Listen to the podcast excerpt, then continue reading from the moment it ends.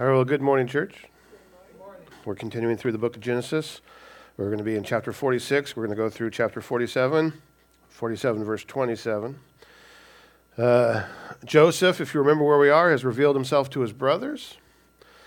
They went back home and shared the good news with their father, Jacob, who thought, of course, that Joseph was dead. Uh, and now Jacob is on his way down to Egypt. That's what we'll be picking it up this morning. The last thing he said in Genesis 45, verse 28 is He said, Israel said, It is enough. Joseph, my son, is still alive. I will go and see him before I die. All right, so let's read Genesis 46 through 47, verse 27. So Israel took his journey with all that he had and came to Beersheba and offered sacrifices to the God of his father Isaac. God spoke to Israel in visions of the night, and he said, Jacob, Jacob. And he said, Here I am. And then he said, I am God, the God of your father. Do not be afraid to go down to Egypt, for there I will make you into a great nation. I myself will go down with you to Egypt, and I will also bring you up again, and Joseph's hand shall close your eyes.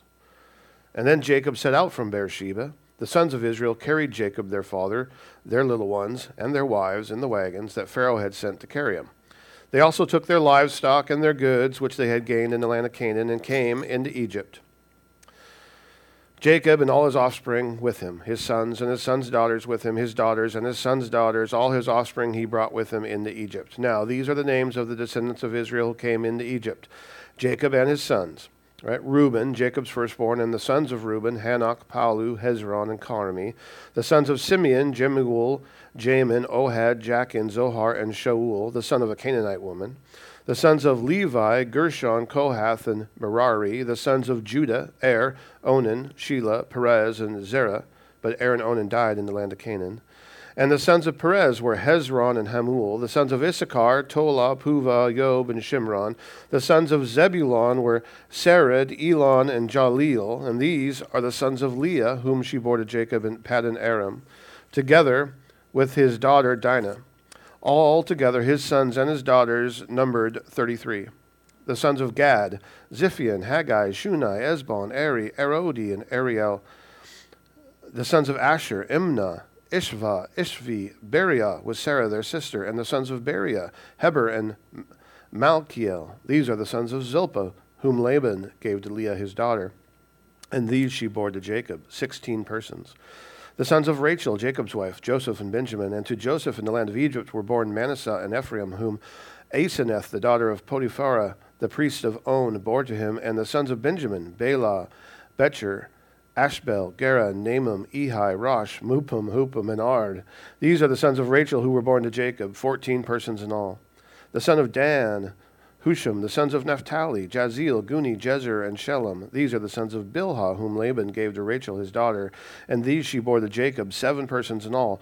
All the persons belonging to Jacob who came into Egypt, who were his own descendants, not including Jacob's sons' wives, were 66 persons in all. And the sons of Joseph who were born to him in Egypt were two. All the persons of the house of Jacob who came into Egypt were 70.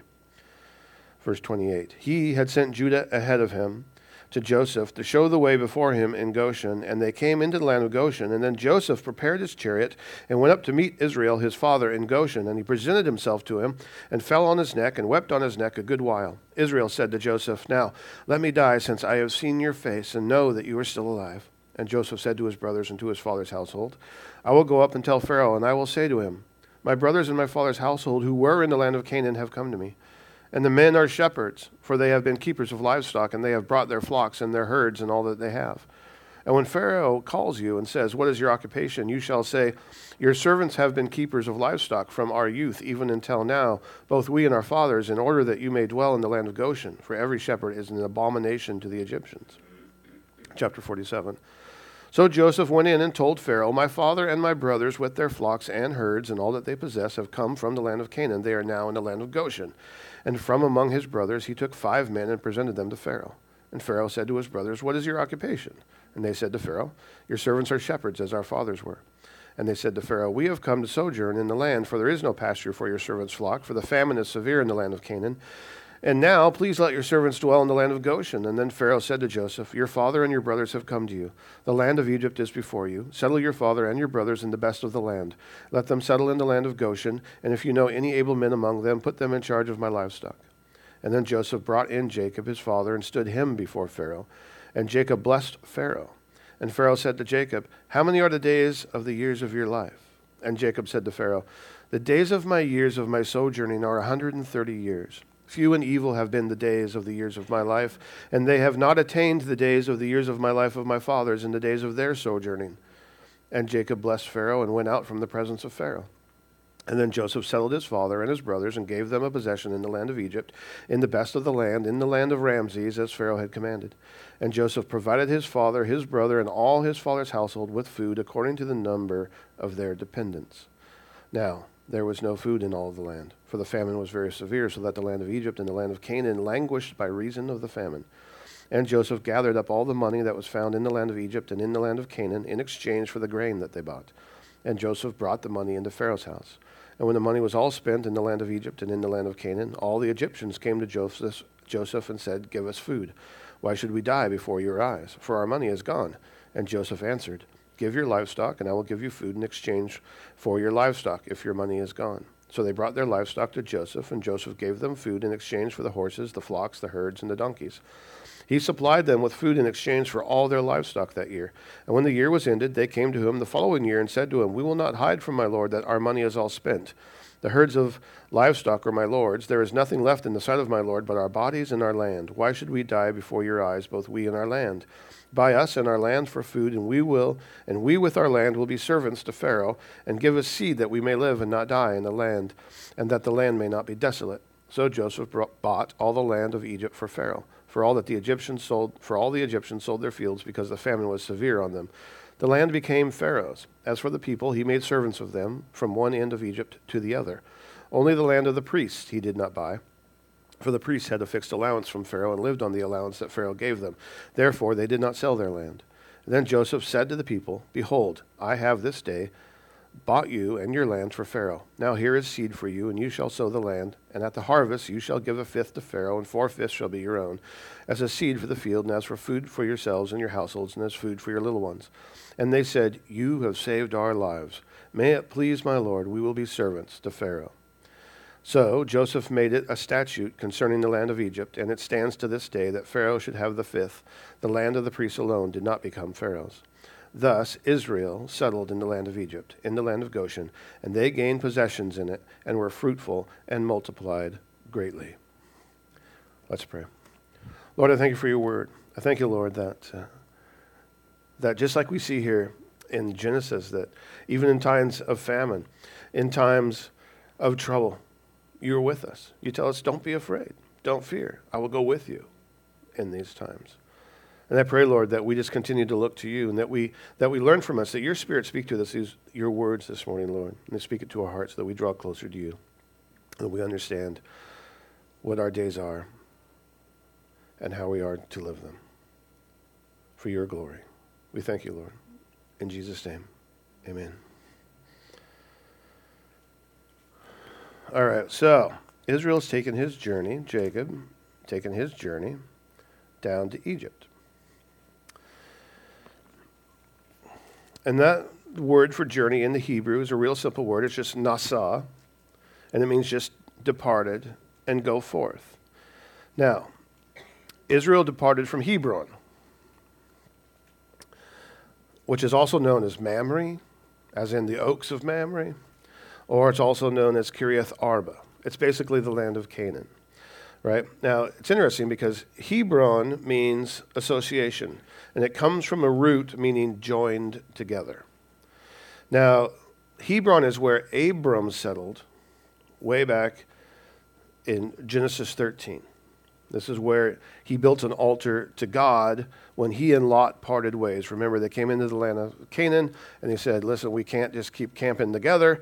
You need to find a spot. I need to find a spot. We're both big families, right? And, and Lot set his tent towards Sodom and Gomorrah, but, but Jacob settled in Hebron and he built an altar there and he called upon the name of the Lord. And that was back in Genesis 13. And Mamre, which is basically where uh, Abram settled by the oaks of Mamre, right? Mamre just means strength. And it's a, it's a reference not only um, to, the, to the strength of the land, but also to the trees, right? The oak trees. Now, Kiriath Arba, and this is really just a little bit of biblical trivia for you, so you can win trivia night next time you're you're doing Bible trivia. But Kiriath Arba, which just literally means in the Hebrew, it just means city of Arba. Uh, this was the name the area was known by before it was conquered and called Hebron. So you'll notice as you go through that they call it by different names. They'll call it Mamre, they'll call it Hebron, they'll call it Kiriath Arba. It's all the same place, right? But here's the interesting trivia point for you, just to take with you. Arba was the father of Anak. Anak is where we get the Anakim, and the Anakim were the giants in the land. Okay?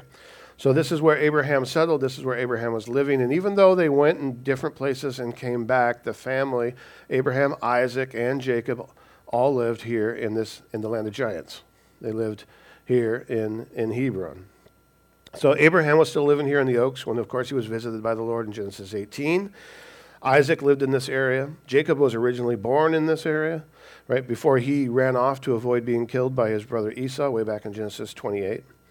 And of course, when he came home from Haran, because remember that's where Uncle Laban lived, right, was in Haran, where he had lived almost 20 years. I think it was like over 20 years there, right? And he, of course, he got married in Haran. All his kids were born in Haran, but he, he eventually came back and settled here in Hebron in the land of giants. But now he's headed out. He's headed out on a journey, right? And he's headed out somewhat trepidatiously, if that's a word. I don't even know. Is that a word? Trepidatious, right? So he's headed out somewhat trepidatiously, right? He's nervous. He's scared. And, and how do we know this? Well, because he stops at Beersheba. Like, the Beersheba is the last uh, pit stop before you leave Canaan, right? You know how you're driving and it'll say, you know, last rest stop for 352 miles or something like that? Right? This is, this is what Beersheba was. It was the last pit stop for Jacob before he left the land of Canaan. Right? So he, he pulls over to Beersheba, right? Uh, and he offers some sacrifices to the Lord, and the Lord speaks to him. And we know that he was nervous or scared because what does the Lord say to him? The Lord says, Don't fear. Don't be scared. I'm going to go with you as you go down into Egypt, right? So, what's the significance of Beersheba? Well, Beersheba we first learned about back in Genesis 21. When Abraham sent Hagar and Ishmael away into the wilderness, it was the wilderness of Beersheba where he sent them. Um, Abraham made a covenant with uh, Abimelech there because Abraham had built a well there, and there was this whole, uh, you know, all this stuff going on with uh, Abimelech's servants coming and filling in the wells or claiming the wells for their own, and it, there had this feud going on, right? So they, they made a covenant there because um, Abraham had dug wells there. So Abraham named the place Beersheba, meaning well of oath or, or Sevenos. It was there that Abraham planted a tamarisk tree, right, which some people say is still there today. Matter of fact, you, I showed you pictures at the time we were going through it. I didn't bring them with me today, but um, they, they have the wells that they think that were built. They have the tree. The tree is actually out on the sidewalk outside of the of the place where they have the wells. If you actually look at the pictures today, but so all that's there. Abraham would dwell there in Beersheba himself for a while, right after he had offered Isaac up on Mount um, Mount Moriah. So he'd actually lived there for a little bit himself. It was there that Abraham called upon the name of the Lord, and he called upon the everlasting God. That was at Beersheba. The everlasting God is Jehovah El Olam. And it's, and it's interesting because what Abraham recognized at that point, when he called upon the everlasting God, was he recognized that God had eternity in view. Right? He looked at things differently than Abraham did. God could see way more than Abraham could see. Right? What does Jesus say about himself? He says he's the Alpha and the Omega. He's the one who is, the one who was, and the one who is to come. He is the first and the last. In other words, Jesus is an everlasting, eternal God, right? He's without beginning or end. It's a common question, right? Well, before everything was created, how, how yeah, where did God come from? Who created God? Uh, no one, right? He's without beginning and the end. He's the first and the last. He's eternal. So Abraham recognized that when he called upon God and he built the altar there at Beersheba, that God had eternity in view. Well, you know what? Later, Isaac, Isaac recognized that as well. He recognized that God had eternity in view. Because Isaac came here in Beersheba in Genesis 26. He was also at this time quarreling with Abimelech over wells and land and everything, just as Abraham had been. Right? And when God when Isaac went there in Genesis 26, the Lord appeared to him as well in Beersheba, and he told him, I am the God of Abraham, your father, fear not, for I am with you, and I will bless you and multiply your offspring for my servant Abraham's sake. Right? So Isaac built an altar there as well and called upon the name of the Lord. Right? So Isaac and Abraham both were worshiping an everlasting God, a God that they knew had eternity in view, the eternity for them, right, in view. He could see beyond what they could see, and he was making promises, and he said, Fear not, right? I am going to bless you and multiply your offspring. So now Jacob's here. Now Jacob's been here before. Right?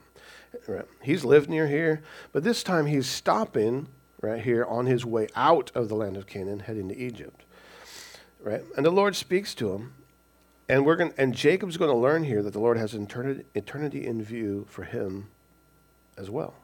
Right? So what does the Lord say to Jacob? Well, we see it in, chap- in verse 2 here in chapter 46. First he calls, he says, Jacob, Jacob. Jacob answers and says, Here I am. And then the Lord says to Jacob, says, I am God. Right? I am God, the God of your father. Do not be afraid to go down to Egypt. For there I will make you into a great nation. I myself will go down with you to Egypt, and I will also bring you up again, and Joseph's hand shall close your eyes. Right? So you're going to ask yourself, well, why was Jacob scared to go down to Egypt? Right? He's reuniting with his son Joseph, who he thought had been dead right? 22 years of grief and anguish and mourning for his son. We saw how it affected his view on things. And he learns that he's alive, and, he, and, and you would think he would, he was just, uh, you know, don't even stop me. this is, you know, I'm doing pulling an all nighter, and we're just going all the way down to Egypt. I'm going to reunite with my son, but he stops and he's afraid. And he calls upon the Lord, which is a great thing to do because we've seen so many times, right? The patriarchs, in their fear, they don't call upon the Lord and they just proceed ahead and they get into so much trouble. And the Lord's like, come on, guys. Right? So why would he be scared? I mean, he's going to be reunited with his son who he thought he was dead. You would think he'd be so excited that he just couldn't even bear Right? And he just wants to get there. But, but, from what the Lord says to him, we kind of extrapolate and kind of figure out why he was afraid. So one reason may be that he thought he would die before he got there. He's not a you know, young spring chicken anymore. He's 130 years old. Right? He's 130 years old. You know, if I was 130 years old, I probably wouldn't want to get up off the couch either, right? So, be like, ah, I don't know, you know, it, it takes a lot of work. To, you know, he didn't walk, as you notice when you read the scripture, right? The sons put him in the carts, and, and the, the Pharaoh had sent all the wagons, and he rode down all the way to Egypt. He, you know, he's, maybe he thought he wasn't going to make it the trip necessarily wasn't treacherous or anything like that, but but at the same time, maybe his health isn't the greatest, and he's just like, I'm not sure if I'm going to make it there. I want to see my son, but I want, you know, I'm not sure I'm going to make it there. You know, and also, you know, considering change. Another thing is, is about change. People don't like change. I like things the way they are, and I don't like things to change. They say as we get older, right, the more we fear and resist change even more, right? Now, I'm, no, I'm only 54, but I don't like change either. I can imagine how grumpy I'll be when I'm in my 70s um, about change, right? And stuff like that. So, along with that, the idea of change for Jacob. Now, when you, when you think about where Jacob was, he was living in the land of Canaan. This is the land of promise. This is where God told them to be. This is where Abraham had gone. And they had pretty much all raised their fathers since Abraham their kids since Abraham had got there. So he's like, well, wait a minute, should we actually be leaving the land of Canaan? I mean, I don't know if we should actually be going. I don't really, you know, I, I kind of like it where I am, and I don't really necessarily want to leave. But really, what it was was that he couldn't see what God had planned. He didn't know the future, he doesn't know what's going on. God does. Right? This is what Abraham couldn't see, but then God showed him. This is what Isaac couldn't see, but then God showed him. This is what Jacob couldn't can't see either, but God showed him. God says, "Listen, you can't see that. I know you can't see that far ahead. Man, you can hardly see the hand in front of your face. You're so blind, probably. Right? But I can see. I know what's going on. Let me tell you what I am doing and why you shouldn't fear. Right? Um, but if, what if we leave? If we leave in the land of Canaan, are we going to lose our blessing? And God says, no. He says, don't fear. Don't be afraid to go down to Egypt because, one, because I'm going with you. I will bring you back. And Joseph will close your eyes, which means you're not going to die before you get to see Joseph.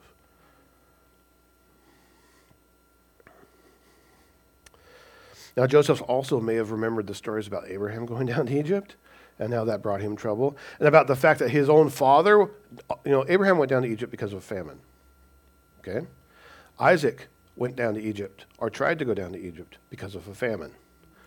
When Isaac tried to go down to Egypt, God stopped him and said, Don't go down to Egypt, right? Stay here. Don't go down to Egypt. So Isaac didn't go down to Egypt. So Joseph also probably knew those stories. Abraham went down and got in trouble. My father went down and God stopped him and told him not to go, right? Should we really be going down to Egypt? God says yes, right? Isaac was told to stay here, but you, I'm saying it's okay to go. I'm going with you. So he goes and he takes everyone with him. And they take all their cattle with them and they take they didn't take everything with them but they took most of the stuff right? And there's 70 people. And if you read acts chapter 7 with stephen he says there's 75 people. And it doesn't matter the number. Pick whatever you want. There's a lot of people that went on down to egypt. I'm not going to go over all the names right? But it's a lot of people. It's a huge entourage right? And the point of it is is that they god had blessed them just as he said he would right? And just as he's still doing, he had blessed them. And they were growing as a family, and they were wealthy in that regard, and everything was good, yet there was a famine again, right? The same as what his dad Isaac went through, the same as what Abraham went through. And so, yes, God was now taking them out of the promised land and go down to Egypt. So, yes, Jacob, I understand why you're scared. I understand your concerns. You, you would have had concerns too, right? It's okay, though, God says. And it seemed to work, right? Because Jacob brought his problems to the Lord, and the Lord addressed them, told them not to be afraid, told them that he had a plan, that he was going to make them into a great nation down in Egypt, and that he was going to be with them, right? He's not going to die on the way. And that was seemingly all the assurance that Jacob needed. And he just continues on. Okay, let's continue on, right? So down towards the end of the chapter there in chapter 46, this is a, you know, a reunion 22 years in the making. And Joseph had told uh, Judah what to do and where to go already. So they go into the land of Goshen, and Joseph hops on a chariot, and he meets them there. And he and his father embrace and cry and cry some more and continue to cry. And the whole family's crying. And it was a big cry fest. And it was a big tearjerker. And it would have been the saddest thing you'd ever watch if this was a movie. I mean, because this, I mean, you can't even imagine the emotions that they're going through right now, that his father's going through, being reunited with his son who he thought was dead. And Jacob is content now. Jacob may have thought the Lord was literally telling him, You're not going to die on the way down there, you're going to meet Joseph, and Joseph's going to close your eyes, meaning right after you meet Joseph, it's okay to die. Because he tells, jo- he tells Joseph right after he's done, he says, I'm good now. I've seen your face. You're still alive. Let me die now in peace. That's all he needed. But that wasn't God's plan yet. That wasn't God's plan yet. Right? I mean, maybe he thought the Lord was going to take him as soon as he was reunited with his son. Right? He was fine with that. He was fine with that. He was like, okay, I'm good. Let's go. But God's like, no, we still have some, we still have, I still have some plans for you. You're going to live 17 more years, right? You're going to be 147. So Joseph's going to get some time to play with the grandkids, right? He's, he's going to, he's going to, he's actually going to see how Joseph operates and how everyone respects Joseph and through his position, how the Lord was using Joseph to provide food for everyone in need and how he was saving lives. We saw that whole picture in, in, in four, chapter 48 there, right?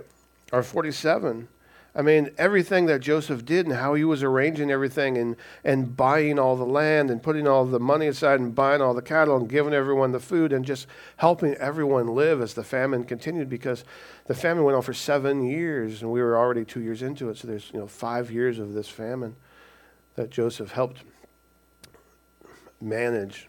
And so when Jacob saw what the Lord was doing through Joseph, he must have been blown away. I mean, it's probably not what he imagined.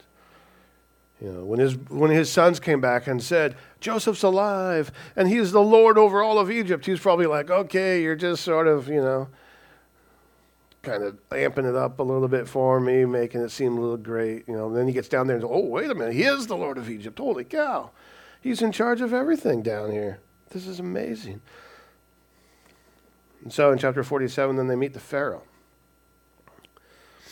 And Joseph tells them what to say and what to do before they meet the Pharaoh because he, cause he understands the Egyptians' way of life and he understands how the Egyptians look towards foreigners and he understands how the Egyptians look specifically towards those who are raising cattle and raising sheep and stuff like that. Matter of fact, tells us at the end of chapter 46 uh, for every shepherd is an abomination to the Egyptians. Now, it's quite possible that the Pharaoh didn't know that Joseph's brothers were shepherds. He hadn't let them know that part yet. So before the brothers go to meet the Pharaoh, he doesn't tell them to hide it.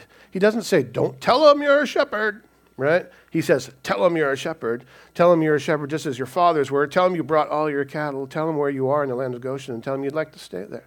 It's a plan. Joseph has a plan because once you tell them you're a shepherd, the Pharaoh's not going to want you to come intermingle with the rest of the Egyptians. And Joseph knows it would be better for them to stay separated. And so he has a plan. Right, so they settle in Goshen. And Goshen was like the suburbs or the outskirts of, of Egypt. It's at the northern tip up there of Egypt, but it was the best of Egypt. And they received this blessing. The family received this blessing, blessing because of Joseph. Now, it was an area of roughly 900 square miles, and it was, and it was uh, you know, the northeast part of the Nile Delta. It was a very fertile land, and it was excellent for grazing cattle. And, and Joseph already knew all this, so he brings them into the land of Goshen and he puts them there, right? Because Joseph's not stupid and he knows the Egyptians don't like sheep herders. It was a despised and dirty occupation, and he know that they all have flocks and sheep. So he's like, okay, we're going to go right here. We're going to keep you separated from the Egyptians, right? We're going to live apart. It's going to be okay, and I'm going to I'm going to get the Pharaoh to go along with it if you do what I say. That's right. So he tells his brothers and his fathers, when he ask, you know, when he asks you what you do, tell him this, and they do. Right now, now you you might be thinking, well, why did they have to meet the Pharaoh? Well, one of the reasons was just because the Pharaoh loved Joseph so much. He wanted to meet his family. Right? He, he understood what had happened and he hadn't seen his father in a long time. And now that his family is here, the Pharaoh wants to meet him as well. But the other thing is, now I want you to think about this for just a second. The other thing is why they had to meet the Pharaoh why the family had to appear before the Pharaoh? Because there were actually rules about immigration. Okay? There were actually rules about immigration. You could not just wander across the border into Egypt and get a free phone and get a free house and all of a sudden vote like you're an American citizen, right? No, you had to go through the, the proper rules of immigration when you went into Egypt, which meant coming before the Pharaoh so he could grill you about who you were, what you did, and where you planned on staying. So they had to go in front of the Pharaoh. There were actually rules about immigration, believe it or not. They just didn't let wander people wander across the border. So Joseph has them meet the Pharaoh, and he does this intentionally. And the Pharaoh does exactly what Joseph expected him to do. He tells them, stay in Goshen, have the best of the land, raise your cattle there, right? Because otherwise, he may have told them, like I said, to assimilate with the Egyptians or to intermarry with the Egyptians or to do all these things that Joseph knew it wasn't for them to do. They knew they shouldn't do that. So he set the whole thing up. And he makes it look like really that that was the Pharaoh's idea, right? To begin with. It was really sneaky, and it worked, right? And then verse 27 of chapter, of chapter 47, it, it's uh, summed up all in this one verse. It says, Thus Israel settled in the land of Egypt, in the land of Goshen, and they gained possessions in it and were fruitful and multiplied greatly. As a matter of fact, they multiplied so greatly, spoiler alert, when you get into the book of Exodus. I mean, some people, I mean, it's some 400 years later 430 years, I think, is what it says. They had a lot more people. They multiplied so greatly, and some, some people will say, well, they had 30,000 people then, or they had 600,000 people then, or they had 2 million people then. Point is, we don't know the number. The number is actually not important. I mean, you can use whatever mathematical equation you want. The number doesn't actually matter about how many people they had, but Exodus tells you that the number was so great that the Pharaoh at the time thought they were too many and too mighty for the Egyptians. They feared the Israelites. They were so great that the Egyptian people were in dread of them. They were scared of the Israelites. Right? That's how large they had grown. That's what God said He was going to do. He was going to turn them into a mighty nation. He was going to grow them down in Egypt, and He did. The Lord has a plan. The Lord is seen way farther than you can see. And you, you may not even, I mean, I hate to say it this way, but you may not even live to see what the Lord has in plan with what He's doing in your life right now. Like I said, He has an eternity in view. We sometimes can't even see past our hand. But the Lord is looking way farther, and He had a plan, and He was growing them into the nation. So I just want to look at one verse, really, over after all that. Right. The key of what I think that we're talking about this morning um, concerning Jacob. And it's in chapter 47, and it's verse 8.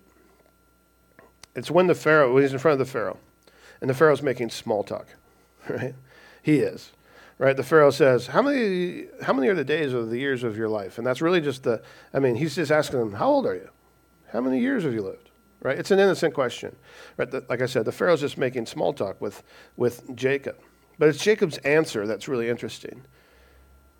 And he says to the Pharaoh, now remember, when Jacob came in, Jacob blessed the Pharaoh. And when Jacob leaves, Jacob blesses the Pharaoh. The lesser is blessing the greater. Right? The Pharaoh didn't bless Jacob, it doesn't say that. But this is what Jacob tells the Pharaoh The days of the years of my sojourning are 130 years. Few and evil have been the days of the years of my life and they have not attained to the days of the years of the life of my fathers in the days of their sojourning. That's an interesting statement. It may not be what the Pharaoh was expecting. What is Jacob saying? Some say that Israel is just being cynical. Right? That uh, he's a little bit too much focused on sorrow and death. And I mean, he's been grieving for 22 years because he thought Joseph was dead. So he's a little bit too focused on sorrow and death and then the joys of being reunited, reunited with his son and spending his latter days with his family and stuff like that. Right? He says, Few and evil have been the days of the years of my life. Another way to translate that in the Hebrew is short and unpleasant. He lived to be, a, he's 130 years old, and he's saying, My days are short. If I live to be 130 years old, I'll be like, Hallelujah. I don't know how I made it this far right? What a blessing. But he's like, my dad lived to be 180. My grandfather lived to be 175. I'm only 130. My days are short as compared to my father's. He didn't attain the years of his father's or his, or his grandfather. But really, what it comes down to is this. You know, we choose many ways to describe our life. To describe our life, we use many metaphors to describe our life. We might call it a race. We might call it a battle. We might call it a puzzle, right? There's a quote that says, Life is what happens when you're busy making other plans, right? We have all these different quotes and, and metaphors to describe our life. Jacob is using the phrase sojourning. Right, the days of the years of my sojourning are 130 years. And sojourning in the Hebrew is the word magor, and it means pilgrimage. So what Jacob is saying is the days of my pilgrimage are 130 years old. And a pilgrimage is just a journey. Right now, when we think pilgrimage, when we use specifically the word pilgrimage and not journey, sometimes that attaches to it a spiritual significance. Right? It's a religious or it's a holy journey. Right? If you want to, it's, you know, right now you can go you know, to the Middle East and you can drop yourself off up in Turkey and in Haran, you know, where Abraham's family came from, and you can follow a, a 1243 mile journey all the way down through Turkey and Egypt and Israel and Jordan, etc., and follow in Abraham's footsteps. That's considered a pilgrimage. You can go on that pilgrimage if you feel brave enough to travel through Turkey and Jordan and Israel and the political climate that we're in now. And I wouldn't recommend it necessarily unless you're going with guards. You know, but you know, it's, it's, it's a pilgrimage. It's actually in the list of top pilgrimages if you like taking a pilgrimage. People think that going to Jerusalem is a pilgrimage, right? And that would be quite the pilgrimage. And Jacob has been on quite a journey. I mean, if you go back to when you know we were first introduced to Jacob, and he had to leave his parents and, and escape from Esau. I mean, he's traveled quite a bit. Right? He was raised in Canaan. He was raised around Beersheba, but he had to flee to Haran. That was a journey of 400 to 500 miles that he had to make to go visit his uncle Laban. And he ends up staying there for 20 some odd years. God tells him to go back home. He does. He takes both his wives and all his kids and their entourage, and they head back home. But he doesn't go home right away. Right? He stops at Succoth and he stops at Shechem and he gets himself into trouble because of his sons. And, and he takes about 11 years to get back to Hebron. He arrives just in time, basically, to watch Isaac pass away. And then he's been living there now in Hebron for another 22 years. And now he's heading down to Egypt, which is easily 100 miles. Right? But again, they're going by camel and wagon. We talked to, you know, some people said that was a three week journey. I don't think it is, but, you know, 100 miles. Of course, we're thinking today, like 100 miles, oh, I can drive that. You know, it's going to be really quick.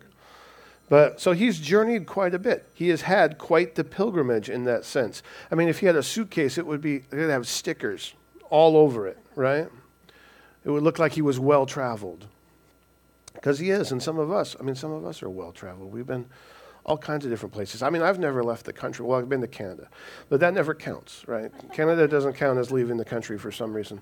But I've, I've, you know, that's the only time I've ever left the country. But I've been all over. I've been to a lot of the states, and you know, I mean, I've been to Hawaii once, right? And I've been to Washington D.C. So I've covered like both ends, and I've been to the, some of the places in the middle, and you know, so we've been to a lot. Some of us have been to a lot of different places.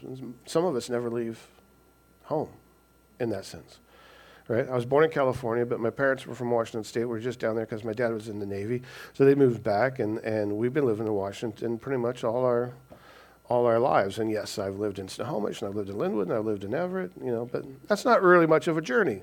You're still within, you know, the same areas. But here's the thing when we're talking about pilgrimage and we're talking about journeys and we're talking about Jacob telling the Pharaoh, the days of my years of my pilgrimage are 130 years, few and evil have been the days of the years of my life, he's not necessarily referring to this journey down to Egypt. He's not necessarily referring to who, you know, his travels. He's referring to more than just the physical. Yes, he's journeyed quite a bit. But the journey is more than just how many stamps you have on your passport or how many stickers you have on your luggage, right? It's not just about the road trips or how many states you've been in or visited, right? It's, it's a bigger picture than that, especially when we look through it through the eyes of God's Word and God's plan for our lives. The word in the Hebrew, besides meaning sojourn or pilgrimage, also means being a stranger. Jacob's saying, I've been a stranger in this land for 130 years. Right? Hebrews 11:13 helps us understand that. It says they all died in faith, referring to these great men of faith in the Hebrews chapter 11. A lot of them patriarchs.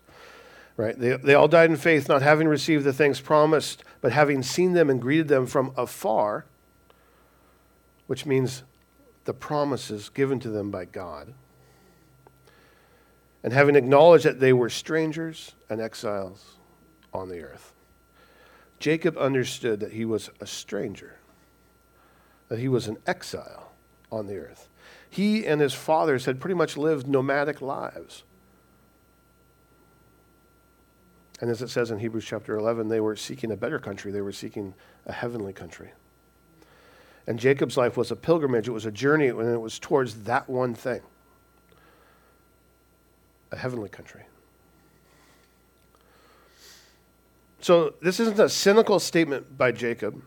It was actually an honest reflection of his life.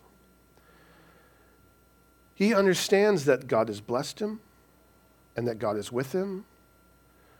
He's not angry at God. If anything, he's just really upset, maybe about him, his, uh, himself.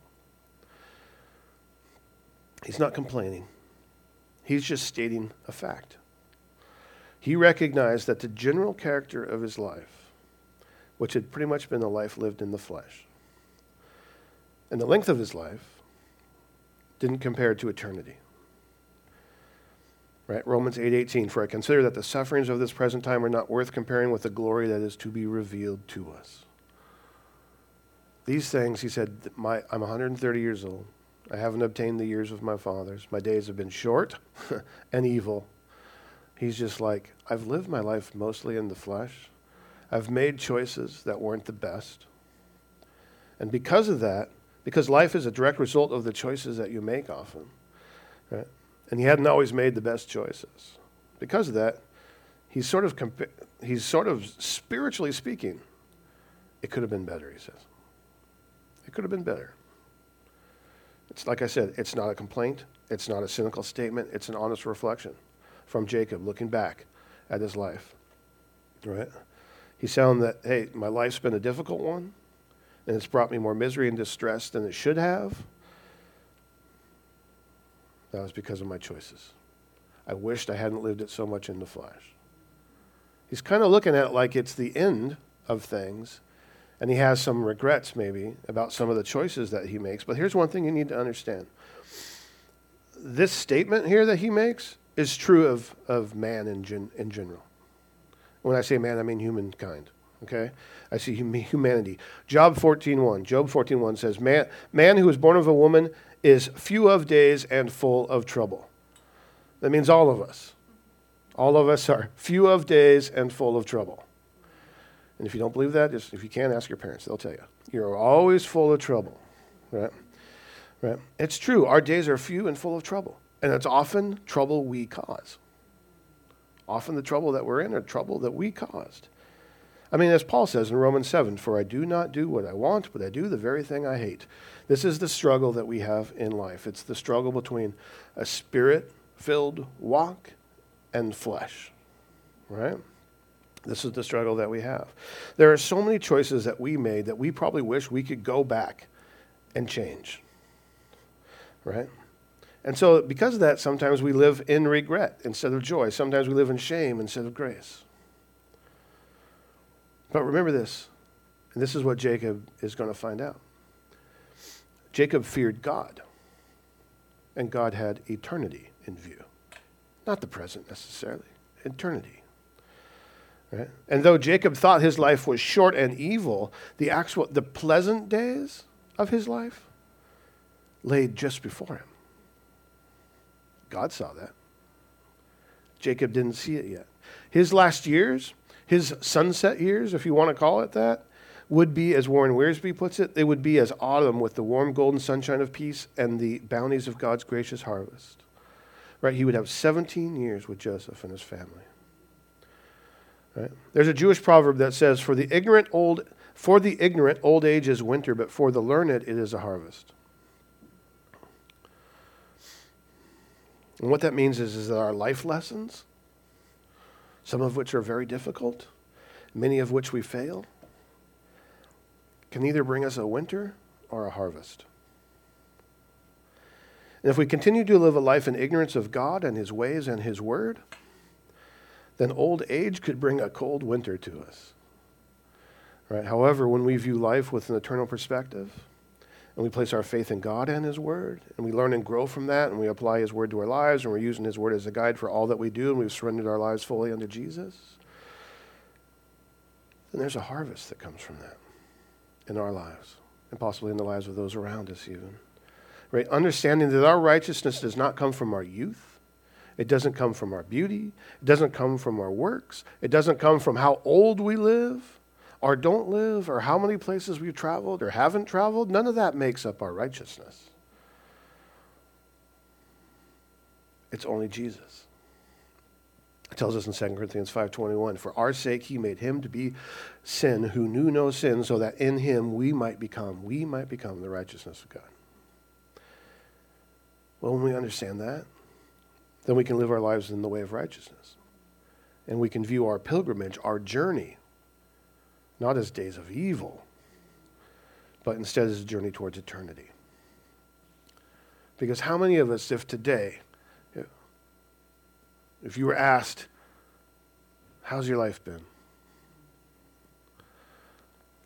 are going to answer pretty much like Jacob, right?